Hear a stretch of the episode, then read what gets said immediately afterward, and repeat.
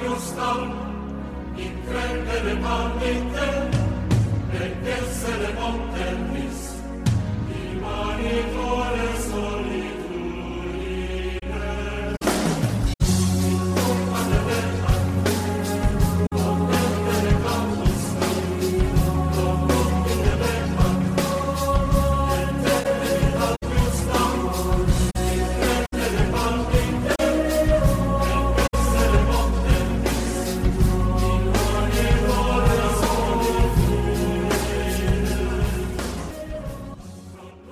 ¿Qué tal? Bienvenidos a la tercera temporada de Yahat. Estamos de estreno, estamos estrenando una nueva temporada. Arrancamos el pasado 14 de noviembre del 2021 y casi dos años después estamos todavía con este ejercicio para hacer que el conocimiento llegue a más personas. Así es que estamos de estreno, estamos muy este, Contentos por esta nueva temporada, la número 3 del podcast oficial del colectivo de estudios críticos en religiones.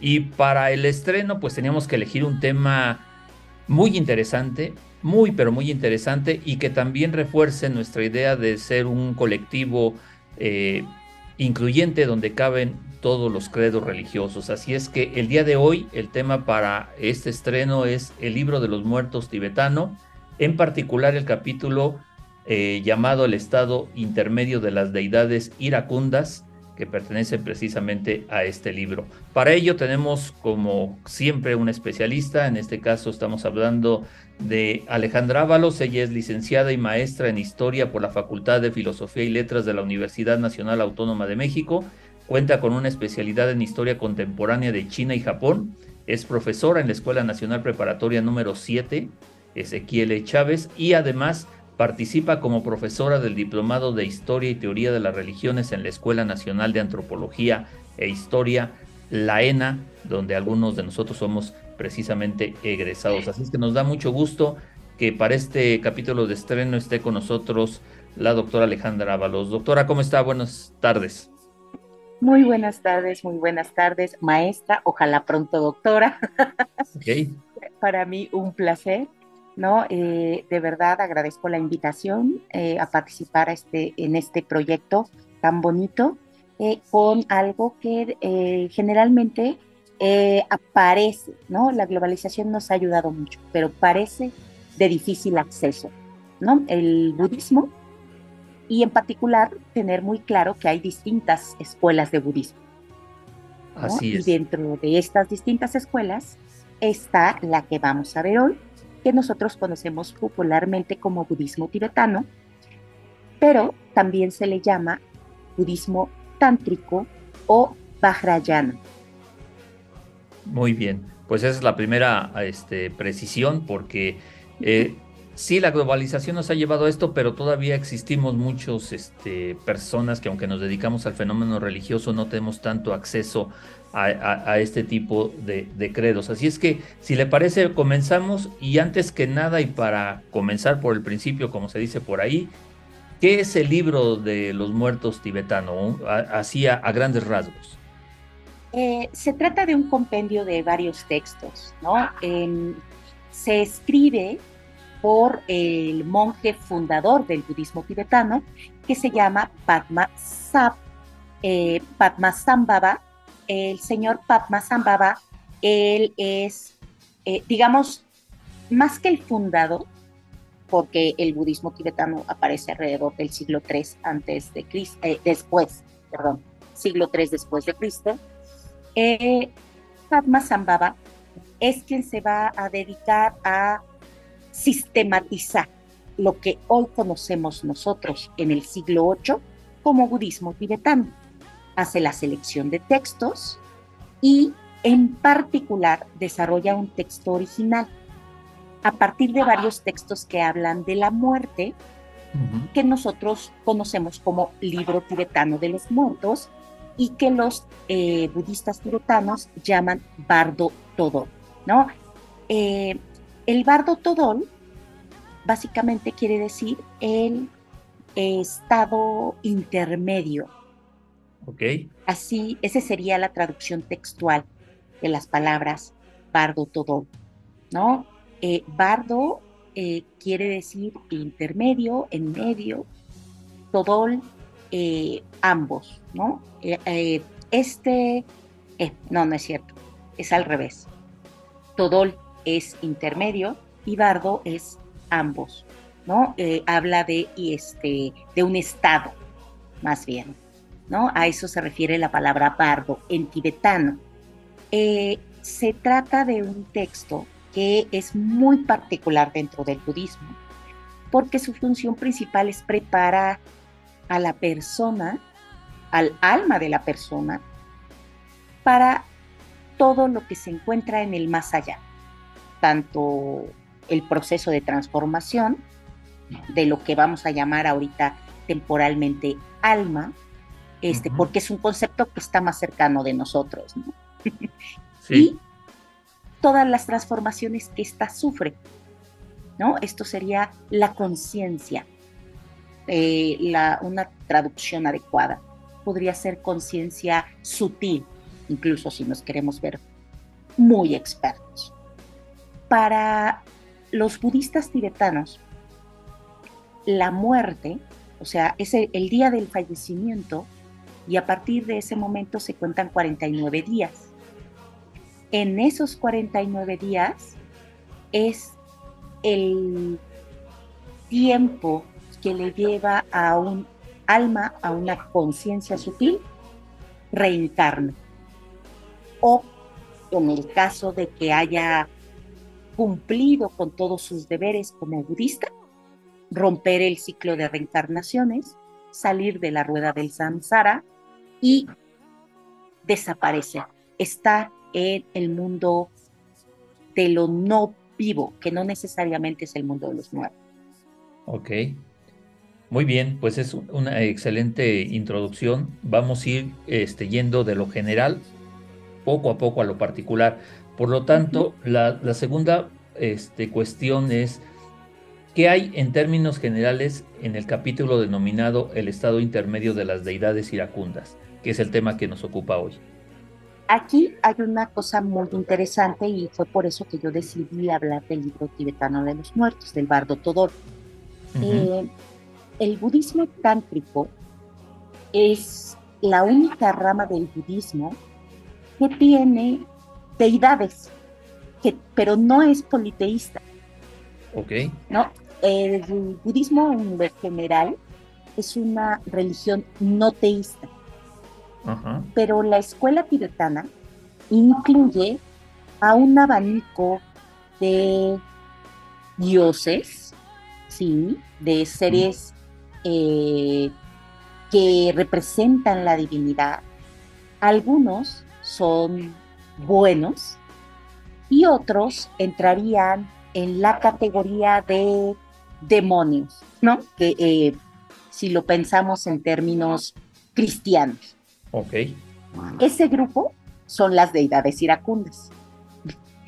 Y resulta que ellos se ponen al servicio de este hombre que es el fundador del budismo, Siddhartha Gautama, como Buda, y se dividen en tres tipos, los Narakas, los Dharmapalas y los Idams.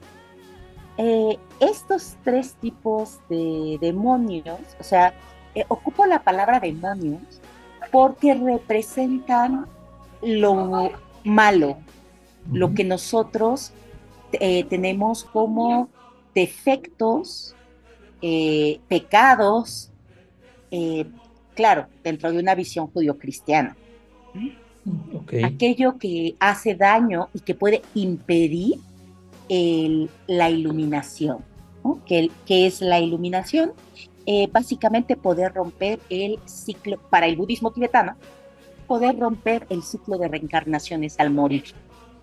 Entonces, eh, todas estas deidades que se dividen en estos tres tipos que ya mencioné, los narakas, los dharmapalas y los yidams, eh, se representan en una serie de pinturas o tapetes, porque pueden ser bordados, que se llaman tancas.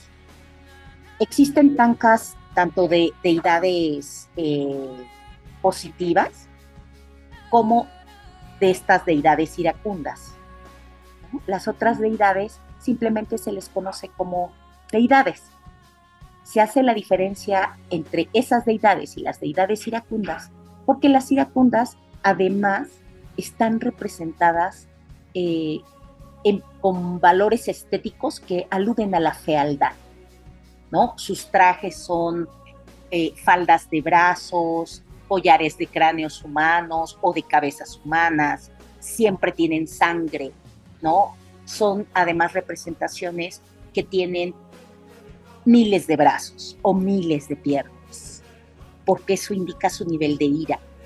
Y resulta que en el fragmento que nosotros leímos, ellas ayudan al moribundo, al fallecido, a trascender y alcanzar la iluminación. Su labor no es obstaculizarla, sino más bien hacer un examen.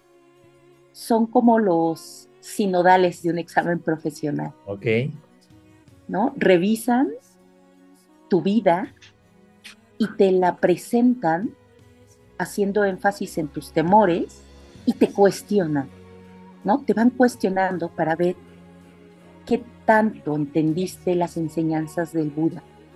Y debes tener como mucho cuidado de no dejarte vencer por su apariencia, porque entonces eso significa que en realidad no aprendiste nada. A pesar de cómo los veas, a pesar de que te torturen, porque te pueden encadenar en este trayecto eh, que digamos son 49 días, son 24 días con las deidades eh, buenas, por decirlo así, y 24 días con las deidades iracundas, y al final es un día con el propio Buda, quien ya determina si reencarnas o si te iluminas. Hay una cosa muy... Sí, sí, adelante, perdón. Hay una cosa más que quisiera agregar. Sí, adelante. la labor de las deidades iracundas se parece mucho al juicio de Anubis en, el, en la mitología egipcia. Okay. Ellos se encargan de ir pesando eh, diferentes partes de tu cuerpo por ejemplo, en, la, en el corazón se encuentra el apego, en las piernas y en los brazos la pereza, en los genitales la lujuria. Y si pesan más que la joya que se va a poner en la balanza que cada deidad iracunda posee, entonces quiere decir que no has trascendido, que no estás listo para romper el ciclo de reencarnaciones. Claro. Ok, pues muy este, excelente explicación de, estas este, deidades iracundas. Dice que se dividen en tres clases, pero son 58 en total. Así es. Ok, vamos a hablar más adelante de otras cosas que a mí me llamaron la atención cuando estuve este, leyendo y repasando los 13 días, pero en este momento me gustaría preguntarle, cuando estamos hablando de un estado intermedio, ¿nos estamos refiriendo a un alma muerta que va camino a dónde, si es así. Así es, que va de hecho camino hacia la liberación. Ese es el estado intermedio. Ese es el estado intermedio. Y, lo podemos situar entre las deidades buenas, entre comillas, y estas iracundas? ¿O es todo en conjunto? Digamos que es todo en conjunto. Pero es una etapa dividida en dos. Primero te enfrentas a las deidades apacibles, el nombre correcto, la denominación correcta sería esa. Primero te encuentras con las deidades apacibles que lo que hacen es recordarte que estás listo para ya no reencarnar. y te van ayudando a que aceptes tu muerte. Muy bien. Y luego está la etapa con las deidades iracundas, quienes van a probar si realmente eh, aprendiste. Por eso los comparo con los sinodales de un examen profesional. Y, es, y es una este, comparación no muy alejada de la realidad. ahora, maestra, e, es, esta, esta, estas dos fases en una que ya quedamos que, que se le conoce como estado este, intermedio, por él pasan los grandes maestros y lo mismo la gente común. ¿Estoy en lo correcto? Exactamente. esto, es, esto es tanto para los lamas, desde el Dalai Lama, pasando por los Rinpoche, hasta llegar a los monjes, que son el escalafón más bajo dentro de la jerarquía budista tibetana, y los laicos, que son todas esas personas que no se dedican a la vida monástica y que más, o sea, participan del culto como cualquier feligres cristiano. Ajá. Eh, obviamente, eh, hay algunas, algunos pequeños cambios en los rituales. Para, los, para el Dalai Lama, para los lamas, eh, esto va acompañado de una serie de cantos que están en, el bardo todo. ¿no? Estos cantos eh, se repiten desde que comienza el periodo de enfermedad del religioso hasta que, hasta que muere. Y esos mismos cantos se van entonando durante esos 49 días. Ok. Eh, en cambio, eh, para los laicos, para, las, para los feligreses, eh, se entonan lo, el verso que se refiere a la vida aproximadamente siete días antes de morir. Es un bardo en donde este, la persona hace conciencia de la importancia del camino de estudio, de reflexión, de meditación que realizó en vida. ¿no? El canto va entonado con la intención de que la persona recuerde eso mientras está enfermo. Después se eh, recitan dos bardos más, dos fragmentos más, que ya se les conoce como bardo de la muerte. Hay un primero y hay un segundo.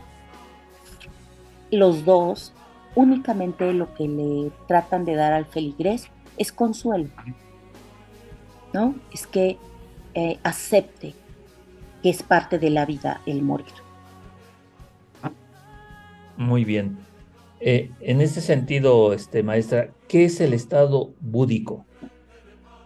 Espero haberlo pronunciado bien. Sí, sí, sí, correctamente. Se refiere al momento de conciencia plena sobre cualquier evento. Uno de los más importantes para el budismo es la muerte. Ok. ¿No? Eh, se trata de haber entendido que todo es como es.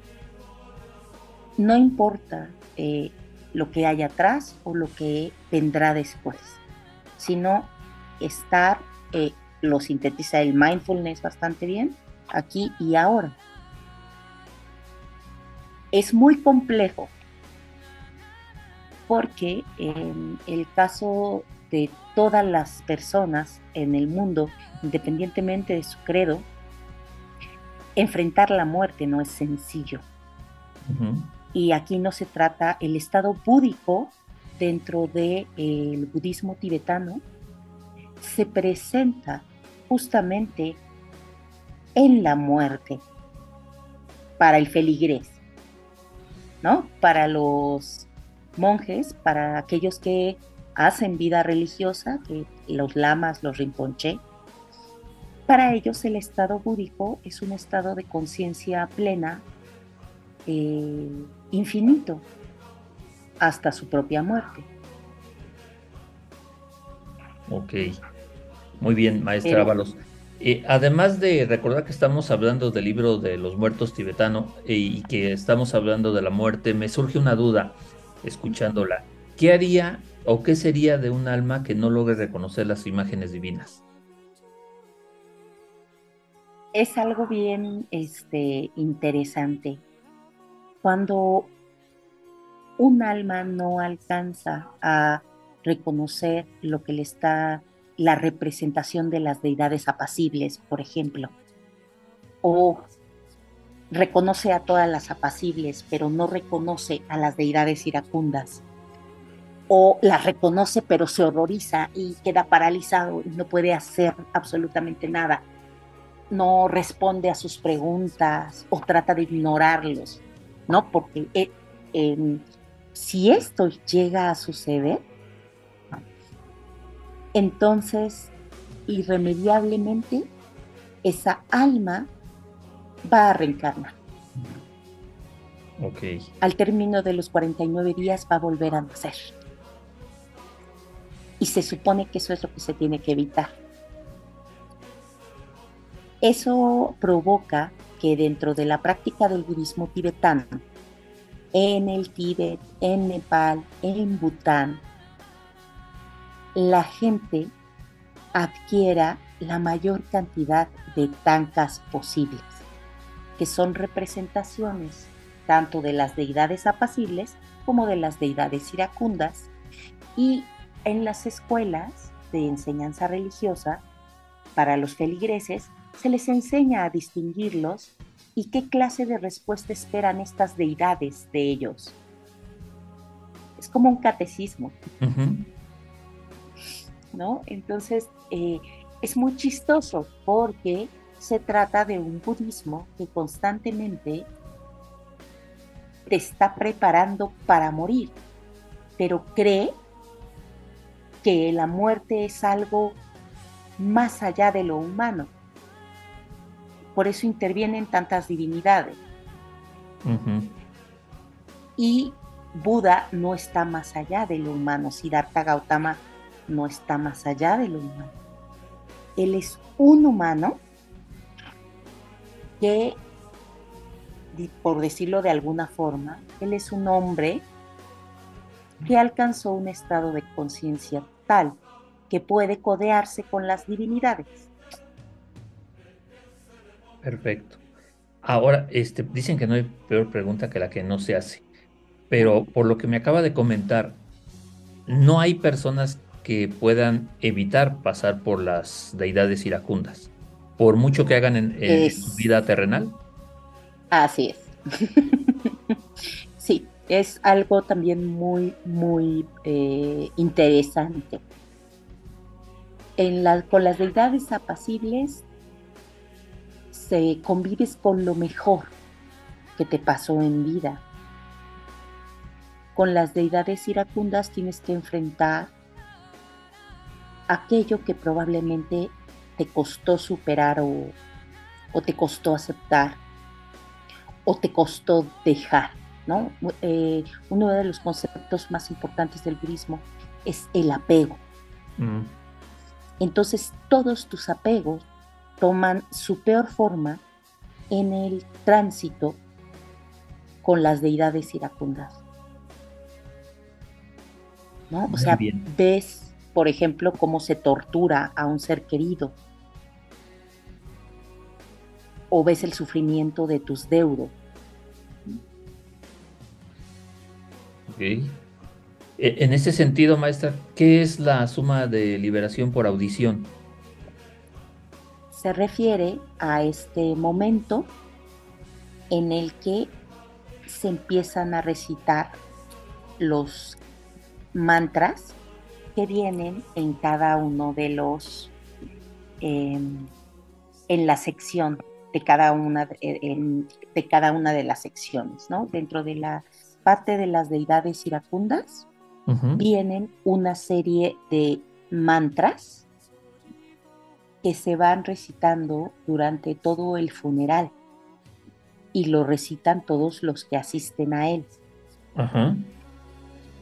Pueden asistir al funeral y lo pueden recitar monjes, ¿no? Es una posibilidad, pero no es una obligación.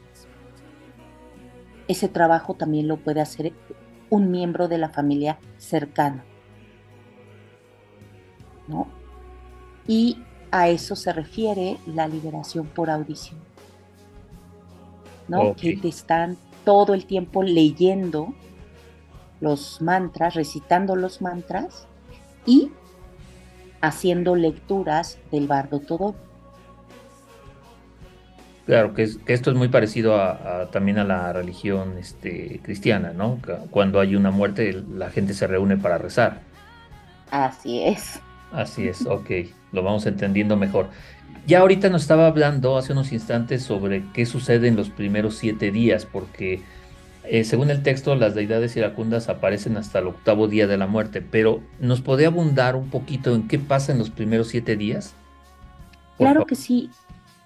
Eh, durante estos eh, pequeños, estos primeros siete días, hay, empieza la etapa de transferencia, es decir, el alma se va haciendo consciente de que ya no, o mejor dicho, tu conciencia acepta o intenta aceptar que se ha separado de su cuerpo físico y que es algo que tiene que realizar de manera voluntaria, sin miedo. debe entender que em, que se está transformando y que no necesita ya su cuerpo físico. Ok, esto entonces ocurre en los primeros siete días de la muerte. Ahora, en el octavo día, maestra, aparece Buda Eruka, espero pronunciarlo bien. ¿Qué podría platicarnos de esa deidad iracunda? Eh, es muy interesante porque él es un eh, Naraka y el Buda Eruka es eh, uno de los que se encargan de guiar al alma a través de el de los placeres sexuales, ¿no? Él es un gigante de cuerpo azul que lo que intenta es hacer que la conciencia de la persona eche de menos el placer carnal. Esta deidad budista personifica al gozo y al vacío. Ok. ¿no? A, al gozo entendido además como algo principalmente sexual y al vacío como la bienvenida a la muerte. Se trata de un em, de una deidad que el nombre, en sánscrito, la lectura debería ser Jeruka, pero Eruca está bien, se entiende perfecto, es más cercano a la pronunciación tibetana. Eh, este Buda lo que hace es enseñar el vacío como algo negativo y que el cuerpo sea capaz, o mejor dicho, la conciencia sea capaz de percibir el, que parte del gozo de la vida también está en la acción de morir. Trata de tentarte de manera carnal para que eches de menos tu cuerpo físico. Pero la idea es que entiendas que el gozo no está en el cuerpo, sino en la mente. Ok. Muy bien. Eh, desde luego, maestra, no podemos hablar de todas las deidades, pero al estar leyendo el octavo día y escuchándolo en estos momentos, me surge otra duda. Si el muerto logra reconocer esta deidad dice el texto, alcanza un estado búdico de cuerpo de perfecta beatitud. ¿Es así? Es decir, ¿ya no pasa por así los siguientes días? ¿O sí? No, tiene que pasar los siguientes Forzosamente. días. Exacto, pero ahora sabe que es casto. Ah, ok. Que hay pureza en... Eh, ah, que no, más bien, no tanto que es casto, sino más bien que es alguien capaz de controlar sus apetitos carnales. Ok. Y lo que ve o lo próximo que vea solo va a ser la verdad.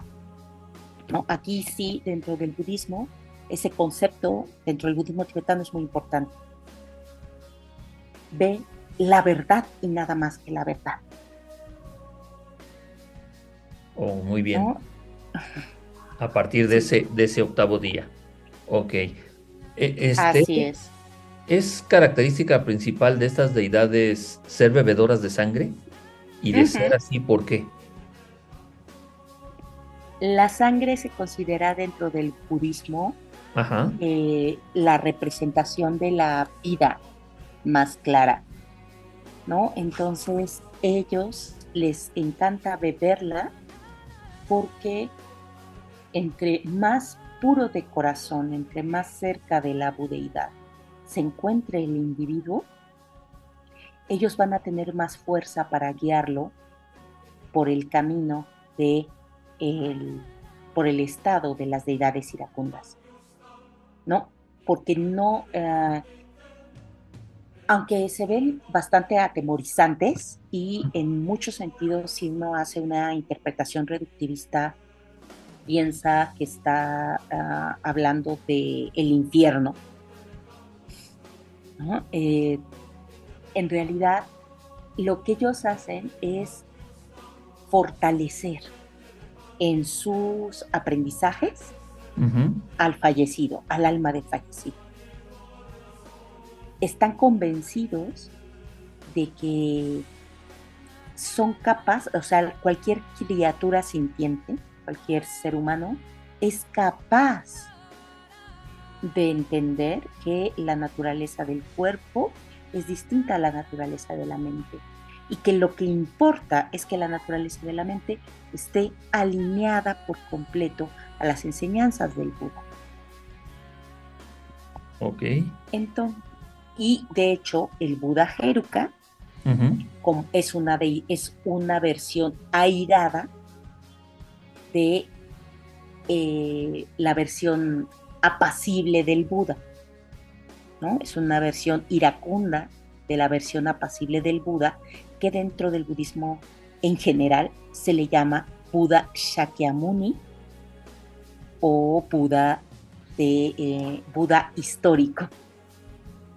Muy bien. ¿Por qué las deidades iracundas llevan siempre un consorte, su consorte? ¿Por qué la dualidad? ¿Se puede hablar de lo masculino y lo femenino, juntos, inseparables? ¿Por qué? Sí, de hecho sí tiene que ver con ese principio de lo femenino y de la unión de lo femenino y lo masculino. Eh, se habla también de que lo masculino es, representa a la mente y lo femenino representa al cuerpo físico. Entonces, eh, son dos maneras de sabiduría. El cuerpo físico sabio se, por decirlo así, se marchita con suavidad. Se marchita permitiendo que la mente del moribundo pueda seguir estudiando las enseñanzas del Buda y pueda seguirlas aplicando. Ahora, esta eh, representación dual de lo masculino y de lo femenino es algo que el budismo tibetano importa del hinduismo. Ok. ¿no? El mundo dentro del hinduismo, y oh, tiene la misma interpretación, eh, todo ser necesita un acompañante, necesita alguien que le complemente. Y eso representan eh, también las representaciones femeninas. Ellas son un complemento todo el tiempo, ¿no? Ellas son las, uh, las dakinis, ¿no? Y ellas se encargan de, este, de hacer que las deidades iracundas no sean particularmente agresivas y que las deidades apacibles no sean exageradamente suaves, porque algunas, no todas, pero algunas deidades apacibles tienen su pareja. Bien, pues estamos entrando a la parte final del episodio de estreno de esta tercera temporada de Yahat. Vamos a hacer las dudas, a plantear las últimas dudas. Al parecer, las iracundas son nuestras propias proyecciones. ¿Es correcto? Así es. ¿Sí? Así es. ¿Cómo nos puede ampliar esta, esta parte? Digamos que cada deidad iracunda representa algo que en vida no podíamos aceptar, algo a lo que estábamos apegados o teníamos una obsesión. Eh, representa también eh, aquellos enojos que nos negamos a manifestar. O sea, las deidades iracundas, de hecho, algo positivo que tienen es que la ira, la ignorancia, la lujuria son vistas como parte de la, son, eh, sí, como parte intrínseca de la humanidad y se tienen que desarrollar y se tienen que experimentar y se tienen que vivir para abandonarlas, para hacerlas a un lado. Entonces, aquí tenemos una cosa bastante importante de la naturaleza eh, que tienen estas deidades iracundas. Ellas habitan un reino eh, en donde se busca que todo el karma negativo que acumuló la persona se desaparezca al poderse enfrentar a ellas. ¿no? El karma se refiere a todas estas acciones que, cuyas consecuencias aumentan nuestro número de reencarnaciones. No hay cosas ni buenas ni malas, sino las consecuencias que nos pueden hacer o demostrar, ¿no? Son aquellas acciones que nos demuestran que no hemos aprendido la lección que no hemos entendido por completo las enseñanzas del Buda. Muy bien. Eh, hace unos minutos hablábamos de la este, deidad iracunda del octavo día, pero me llama también mucho la atención la del décimo tercer día, que procede del cerebro, es eh, precedente del cerebro. ¿Es cierto esto? ¿Cómo se manifiesta? Ella se manifiesta a través de el, la percepción de que no de que lo sabemos todo. ¿No? Esta idea de que todo se encuentra bajo nuestro control, bajo el control de nuestra mente y que intentamos controlar a través de nuestro conocimiento a las personas, que queremos que las cosas sean como nosotros las planeamos, ¿no? Estas, estas deidades, ¿no? Iracundas en lo general, además de aparecer con sus consortes, tienen, digamos, eh, versiones intermedias que son semiferoces. La mayoría beben sangre, ¿no? Los, todos los, el Jerupa bebe sangre, ¿no? Pero el, la deidad semicolérica, porque de hecho es una deidad semicolérica la que está relacionada con el cerebro, se le conoce también como Chakrasambara, ese es uno de los nombres que tiene, trata o el otro, que es muy común porque tiene una espada además, es Raktayamari, ¿no? La espada es para cortar con la ignorancia o bien con el excesivo apego a lo que se supone que sabemos. Esta idea bastante absurda de que eh, nuestro conocimiento es el único conocimiento que hay. Mm, y no, eh, una de las cosas que caracteriza al budismo es que el budismo es una religión, en, en lo general, aquí no solo hablo del budismo tibetano, es una religión en donde se tiene que aceptar que todo es mutable y que no hay un solo camino para seguir las enseñanzas del Buda. Existen varios y que cada persona es capaz de seguir su propio camino, ¿no? Con o sin la guía de un, de un maestro. ¿eh? Creo que platicábamos hace rato. Sí, sí, sí. Eh, al final, esto que nos ocupa, maestro, de entrenar a la mente de la muerte, ¿esto es correcto? Así es. La meditación no es obligatoria, pero es una de las formas en las que uno puede realizar el tránsito de la muerte de manera que rompa su ciclo de reencarnaciones. Entonces, se recomienda haber meditado por lo menos una vez en toda la vida. La práctica de la meditación no incluye exclusivamente al yoga, ¿no? Es también el pintar estos tankas, es también el realizar mandalas, es también el esculpir alguna figura sagrada, ya sea de las deidades em, iracundas o de las deidades apacibles. Es cumplir con nuestro Dharma, ¿no? Los únicos que tienen como de manera obligatoria el practicar la meditación como un estado de contemplación en donde se van eh, cantando sutras o recitando mantras, son los monjes, ¿no? Desde el Dalai Lama hasta el, hasta el monje. Pero los laicos, los que no son religiosos, no tenemos por qué. Mm. Los que simplemente somos creyentes, ¿Sí? contamos con una variedad más amplia de lo que es la meditación. Ok, maestra. Eh, para terminar, eh, eh, si en la vida no se logra esta meditación y durante la muerte se pasa por los 13 días y no se logra vencer ese miedo y ese terror, ¿qué sucede? ¿Reencarnamos y reencarnamos las veces que sean necesarias? Así es, se puede reencarnar eternamente. Eternamente. Así es. Vaya. De ahí la importancia del bien morir, ¿no? A mí me gusta mucho hablar de eso cuando se habla de tibetano, porque es una de las religiones en donde se enseña a morir desde la enfermedad, desde que se sabe que se tiene una enfermedad terminal, hasta, eh, pues hasta que se muere. Finalmente se muere. El bien morir es súper, súper importante.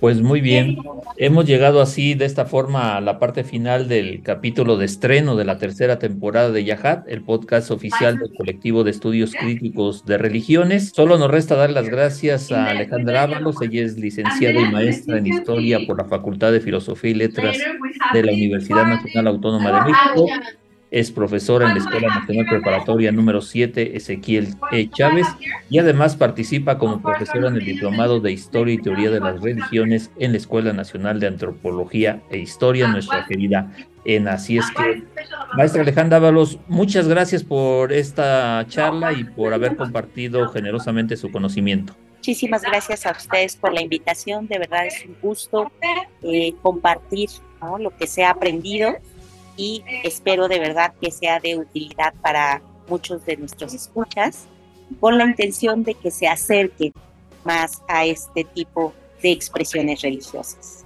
Claro, ese, Es, ese es nuestro objetivo. Muchas gracias, maestra. Mi nombre es Víctor Miguel Villanueva Hernández y nos escuchamos en el episodio 2 de la tercera temporada de Yahat. Gracias, hasta la próxima. Hasta la próxima.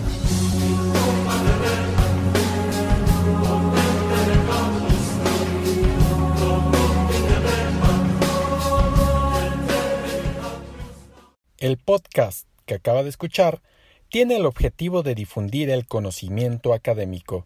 No tiene fines de lucro. Yahad es escrito y conducido por el doctor Víctor Miguel Villanueva. El editor y productor es el licenciado Adán López.